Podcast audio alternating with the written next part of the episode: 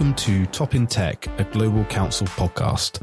My name's Conan D'Arcy. I'm a senior practice director and the regular host of this podcast.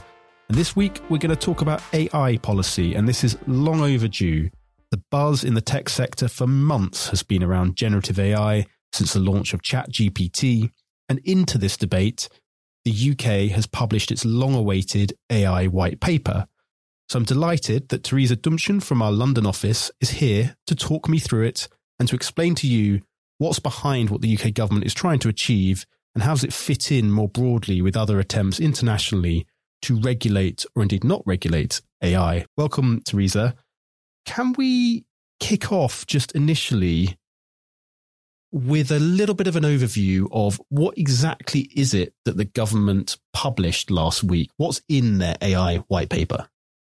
Yeah, first of all, thanks for having me, Conan. There are really three points I would like to make. The first will relate to the principles on which the AI white paper is based. Secondly, there are some points about sectoral versus horizontal regulation. And lastly, the pro innovation approach that the government is taking. So let's start with the five principles. These will be quite familiar to people that deal with AI regulation because they have been adopted by the OECD in May 2019 already. But let's look at them more concretely. So the first one is safety, security, and robustness. That kind of makes sense. We want AI to be, for example, cyber secure.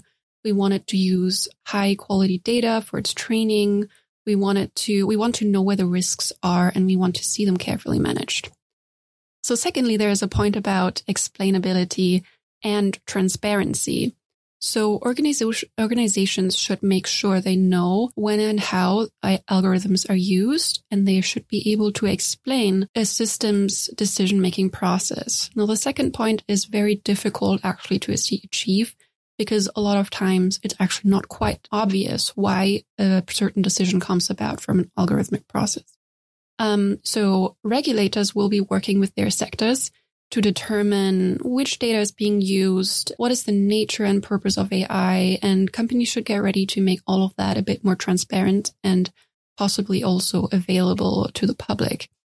And the third point is about fairness. Well, fairness is a big word, but it basically means that we want AI to comply with existing UK regulations, such as the Equality Act 2010 and GDPR. So we don't want AI to discriminate against individual individuals or to create unfair outcomes for people. For example, this is important in recruitment processes. And the ICO has already done work on this in the past. Fourth, regulators will work with their sectors to establish accountability and governance. So there should be greater oversight over AI and there should be accountability for the outcomes.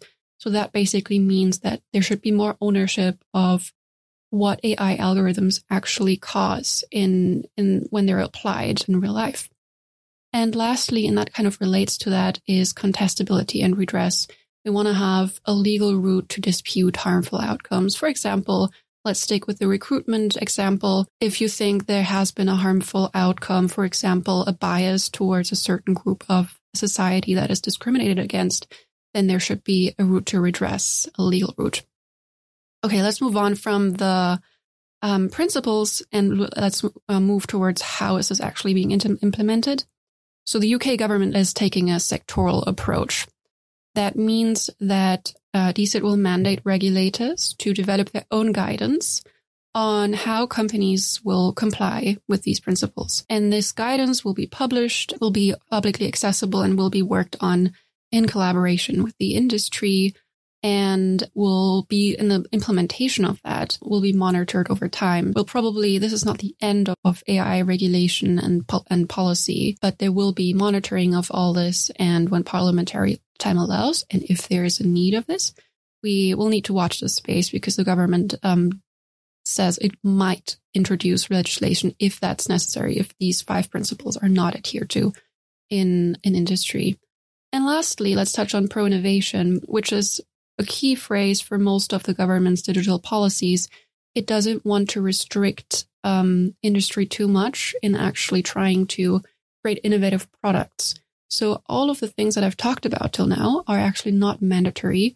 This is just a first approach and there will be flexibility in implementing this, like there will be sectoral flexibility in finding an approach that fits to their certain requirements, and there should be no compliance barriers at this point in time when innovation is still happening at a rapid speed. Thanks very much for that summary, uh, Theresa. Those principles sound pretty uncontroversial. You say they're agreed at the OECD, so at an international level. So they all make sense, they're all clear, and I think everyone listening down the line would probably nod along, thinking those are the sorts of things that we need to focus on. But it does sound a little bit like there's the crunch at the end that the focus on being pro innovation and the focus on a sectoral rather than a, a, a, legal approach based in primary legislation doesn't sound like the most interventionist or perhaps the most certain way of upholding those principles. I'm sure we'll come on to discuss that in a little bit more detail as we go into the discussion. But with that comment in mind, can you just set out for us how does this compare to other jurisdictions? We're often talking about the EU or we're talking about the US. How does the UK framework compare and contrast with international peers? Yeah, so first of all, you're absolutely right. These principles are used all around the globe. So the UK, EU, US, and countries like Japan and Korea all largely centered their policies around the OECD principles. If we look at that, the UK has proposed a light touch regulatory approach that is sectoral. Um, there is where we see the main difference to regulations such as the EU AI Act, which is, as you describe, a bit more heavy handed. So in that case, the EU is trying to actually draft solid regulation and try to base horizontal requirements for these five principles to be fulfilled and also wishes to introduce central authorities that monitor this. And what it also does is it takes more of a risk-based approach. What the UK approach does, it tries to regulate outcomes. So if something goes horribly wrong, we look at the outcome and say, okay, this is something we want to regulate. If we look at the EU's approach, it wants to look at the use cases. So if we have a use case like biometric monitoring, that is an ex- unacceptable use case under the current draft of the EU AI Act and would therefore be prohibited. The risk bases of the EU AI Act are moderate risk, medium risk, high risk, and unacceptable risk. So also counting to unacceptable risk are, for example, social scoring systems, and the only exception to that and biometric identification is national security. That is something that's right now not being accomplished through the AI white paper because it not being legislation means it can't really prohibit these use cases. And that has already caused a little bit of criticism on the light touch approach that it takes, given that there are some really quite harmful use cases that cause concern. For example, in autonomous weapon systems on which there is right now an inquiry going in the Lords. If we move on to compare this kind of more heavy handed EU approach and the light touch approach in the UK, if we then at the US, that's even more light touch. The US has published guidance through the NIST framework, but that's just standards that the industry can fulfill. So while we would um, would think that industry would fulfill these as their industry standards and might um, create a competitive advantage over time, there right now is not, um, and maybe is even blocked through um, there. There is no bipartisan agreement on this. Um, there is currently no regulation um, in in in the pipeline in the U.S. So you could say that the EU, the EU's approach in actually working on legislation is more mature and the UK kind of covers the middle ground in having a white paper and a refined approach. And in the US, it's right in the early stages. Okay, that's clear. I think for those on the line who are avid followers of what the UK is doing in tech policy after it left the EU, after it had its Brexit, this is quite an interesting case study because we've talked on this podcast many times before about the online safety bill, which actually in many ways the UK, it could be argued that the UK's approach is actually more regulatory, has a higher regulatory burden and threshold than the EU's equivalent, the Digital Services Act. We have the Digital Markets Unit, which replicates the Digital Markets Act in the EU. So in many ways, we're going in, in similar directions as the EU, despite the fact that we left the European Union a few years ago. But this seems to me a very clear example of where the UK is leveraging its regulatory autonomy and taking quite a distinct path. And although, as you say, it's somewhere between the EU and the US, it is a little bit almost closer to the US model than the EU model and is a clear demonstration, I believe, of divergence that the UK government is actively pursuing. Putting to, to, to one side the international comparisons, the regulatory autonomy post Brexit, and these sort of wider issues, let's go into a little bit more depth now, Theresa, about for those people who are on the line from AI startups or from larger businesses that are deploying AI within their business, and if they're trying to think through what does this mean? If it's a regulatory approach, but it's a regulatory approach that isn't underpinned by law, what does that actually mean for businesses? And I suppose on the flip side, if you're looking at it from the regula- regulator's perspective, how can they enforce these rules without having legal power? So I guess my question is what changes? Yeah. So actually, in the immediate term, not a lot. I think this speaks to a couple of conversations I had over the weekend with people leading smaller AI startups or working the head of as head of research in AI who actually didn't know about the AI white paper having come out. And when I told them about them about it, they thought it was quite interesting, but concluded, okay, so can I go on with my regular work now? Because it doesn't seem to be like I have a requirement to do anything else that I'm currently doing, which is having a largely ethics based approach to AI. But if I was, if I could advise companies that are now thinking about this, I would be, I would say take stock of what you're currently doing in terms of AI ethics. Most companies will already have a framework in place. Look at your GDPR compliance that you probably already have in place, and then look at the five principles and see how you're currently towards them are you, are, is your model explainable? And if not, is there ways in which you could achieve that? Because in the end of the day, regulators will work with industry to publish guidance for their sectors. And you might want that guidance to be as easily fulfillable to you as possible. What's also going to happen with this more soft law is that it will be developed as a standard rather than a legislation. And complying with the standard and saying, yes, we're fully compliant according to these five principles might give you an advantage on market because your product might be more trustworthy. And I think this is something that this approach really hopes for. So there will be a more collaborative approach. And I think it will happen through conversations and dialogue. And if not, there's still this option of legislation that is on the table for the government right now. And through the monitoring of the implementation, of its approach, I think the government will finally determine in the next 12 months whether it's necessary to have regulation. And I guess this returns to a theme that we explored a little bit on the podcast with John Edwards a few weeks back when he was talking us through the different ways in which you can coerce compliance and change within organizations. And that, in that particular context, he was talking about how you didn't need to always slap companies with big fines to affect change. And often he felt that was quite an inefficient way of doing so. And I guess, listen to what you're saying there, Theresa, the government agrees with him when it comes to AI and that they are hoping to see first before they have to go in with the hammer. They want to see what a more collaborative, voluntary approach can achieve by helping to set standards and by institutionalizing thinking about AI across different sectors.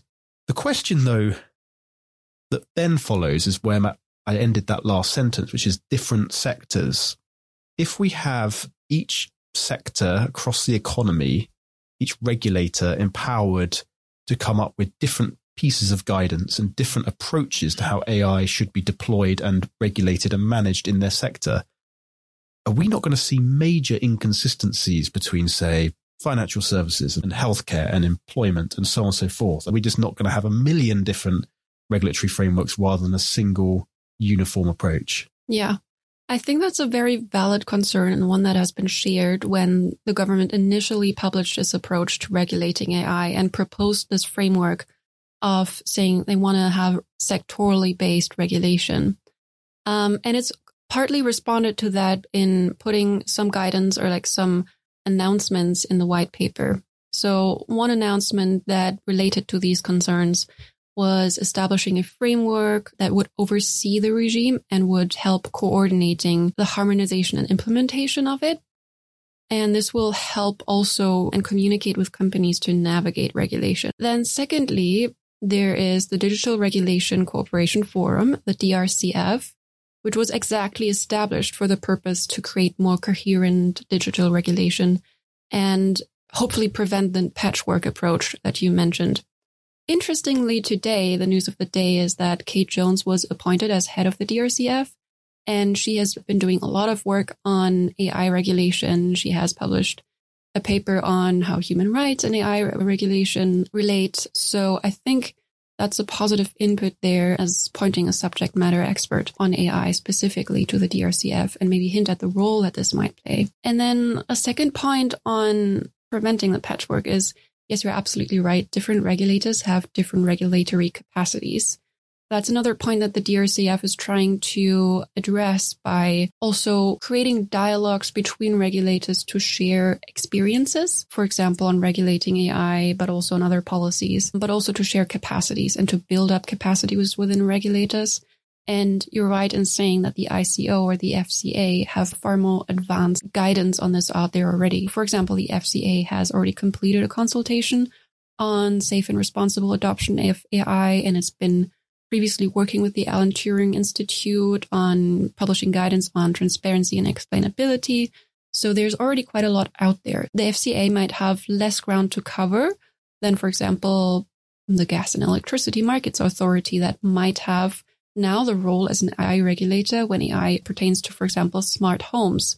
And I think in that case, the mechanisms that exist to share expertise are really of crucial importance.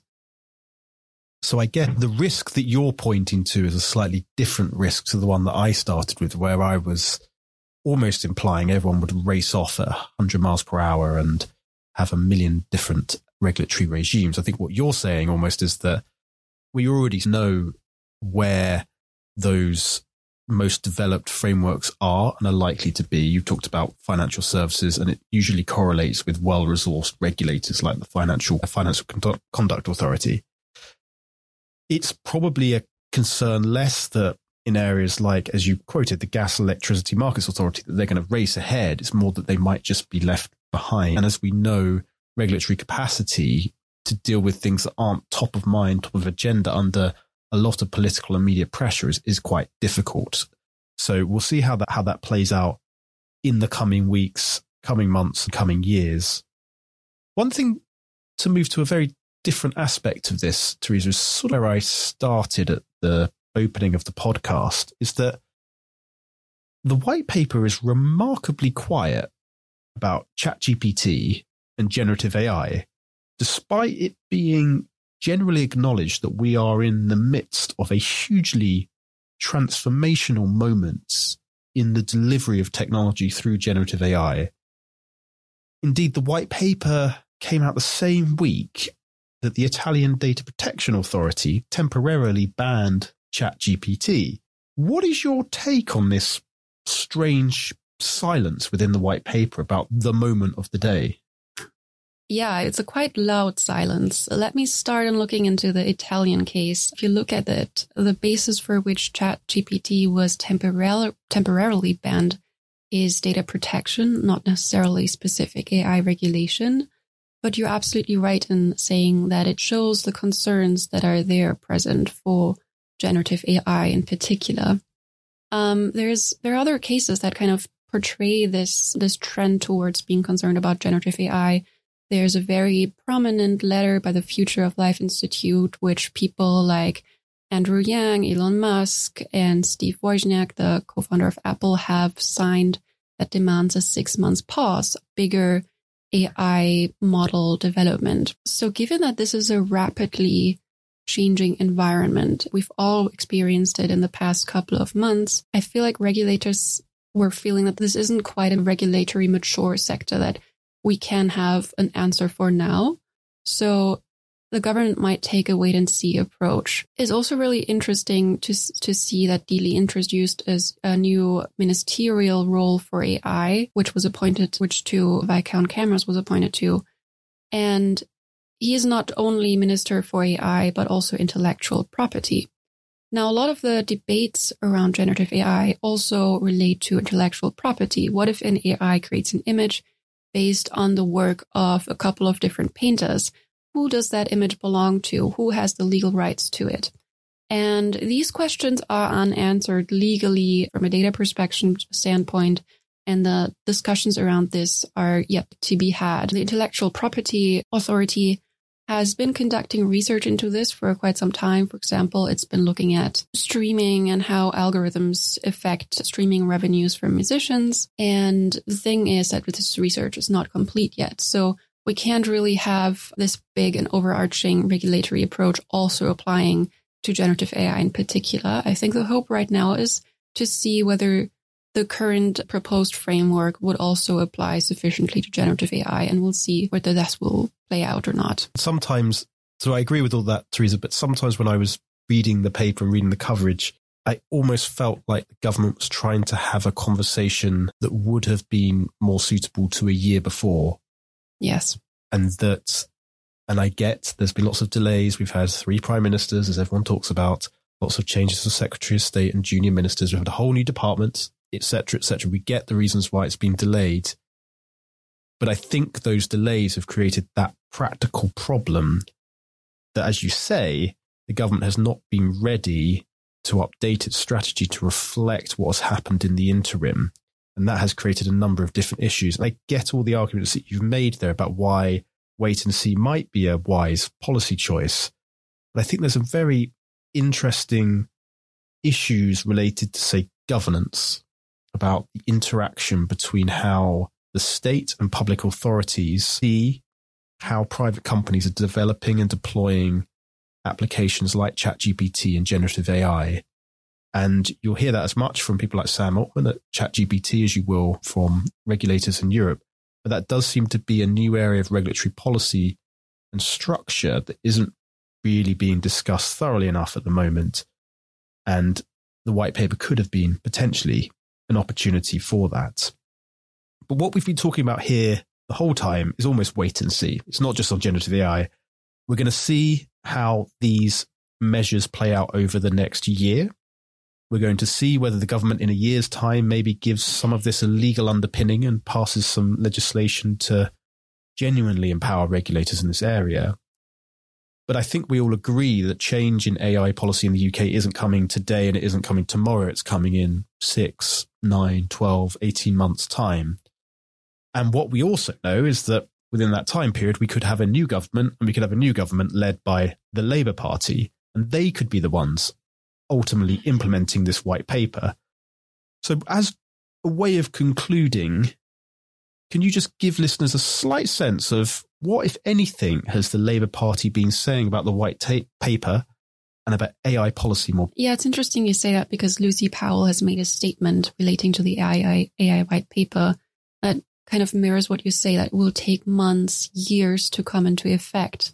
And that in the meantime, ChatGPT and Google's Bard challenge proposed challenges to everyday lives already. So what she has trying to do is, is create a more a, a sense of urgency and start the debate around that. But generally, I think there has been a bit more caution towards AI within the Labour Party and its applications, its impact to stored outcomes. For example, if we look at recruitment in terms of biases, but also its potential to create joblessness, for example, if applied to automation in factories. And so generally Labour's position is less well developed at this stage. But I think given what we're going to wait and see in the next 12 months, I think a lot of the policy will depend on what will be seen. And in that case, there's also a window of opportunity perhaps to shape that thinking on AI policy at Labour. So another another criticism that Powell has been giving to the AI white paper is that she sees gaps in the existing regulatory system that are created by the AI white paper not filling them. And that is, for example, pr- protecting citizens' privacy right. And she sees that as a trend within conservative legislation also happening in the data bill which is a little bit more friendly. So what the Labour government might, what a Labour government might do is focus a little bit more on, on citizen protection, while of course also taking in mind, keeping in mind that regulation should be innovation focused, but with this caveat that it should serve people and the markets equally. I think that's right.